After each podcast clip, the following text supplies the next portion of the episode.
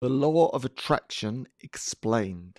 You might have heard of the Law of Attraction or read the book The Secret. This is this concept around manifesting, which you may have also heard of. You put these ideas and goals out into the universe, and as if by magic, they come true. And there's an element of truth to that but there's lots of confusion around the same thing to assume that all you have to do is put your goals out there and da da, they magically come true. Of course, they don't. But there's some powerful, powerful insight at play. And I'm going to explain it as best I can. Here's what I wrote.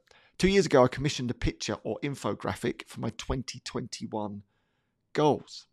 I'd sort of forgotten about them, in truth.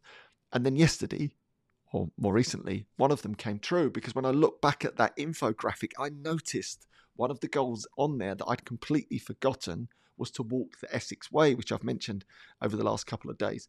It was on my goals list for 2021. It's in print on a picture hanging on my wall, and I'd forgotten about it at a conscious level, but at a subconscious level, clearly I hadn't.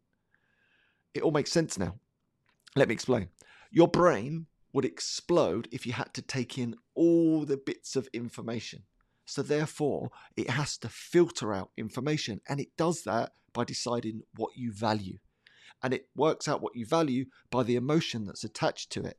So, when you set a goal, for example, suddenly you take this thing into your conscious radar, you add some emotion to it because it's the thing that you really want to achieve, or you manifest, or you think about the secret and you unleash this thing, and it becomes something that's very conscious in your brain, it sends a message to your subconscious filters to filter out the information you need to achieve that goal. This is the law of attraction explained. That's why it feels like magic. It's like when you think about buying that new car. Let's just say it's a red mini, and on your way home from the showroom, you see loads of red minis as if by magic.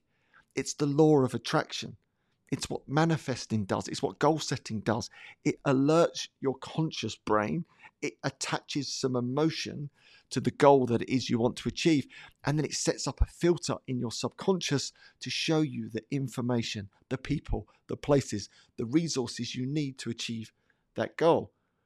And a great example of that was the Essex Way walk that I've just done. I'd completely forgotten about that at a conscious level yet at a subconscious level, I ignited that sense of emotion and importantness of that goal because I put it into this infographic and I put it on the wall and I'd looked at it many, many, many, many times.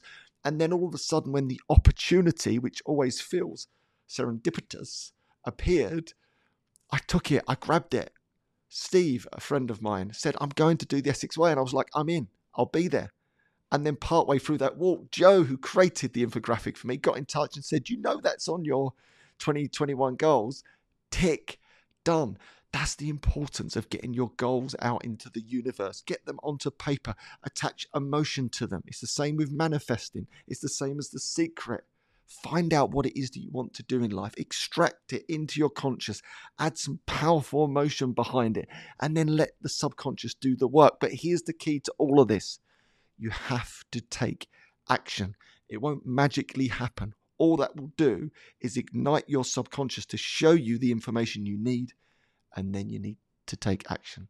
So, what are the goals that you want to achieve? Get them out there, share them with me if you like. All right, hopefully, you enjoyed today's meditation. I'll see you tomorrow, or maybe not.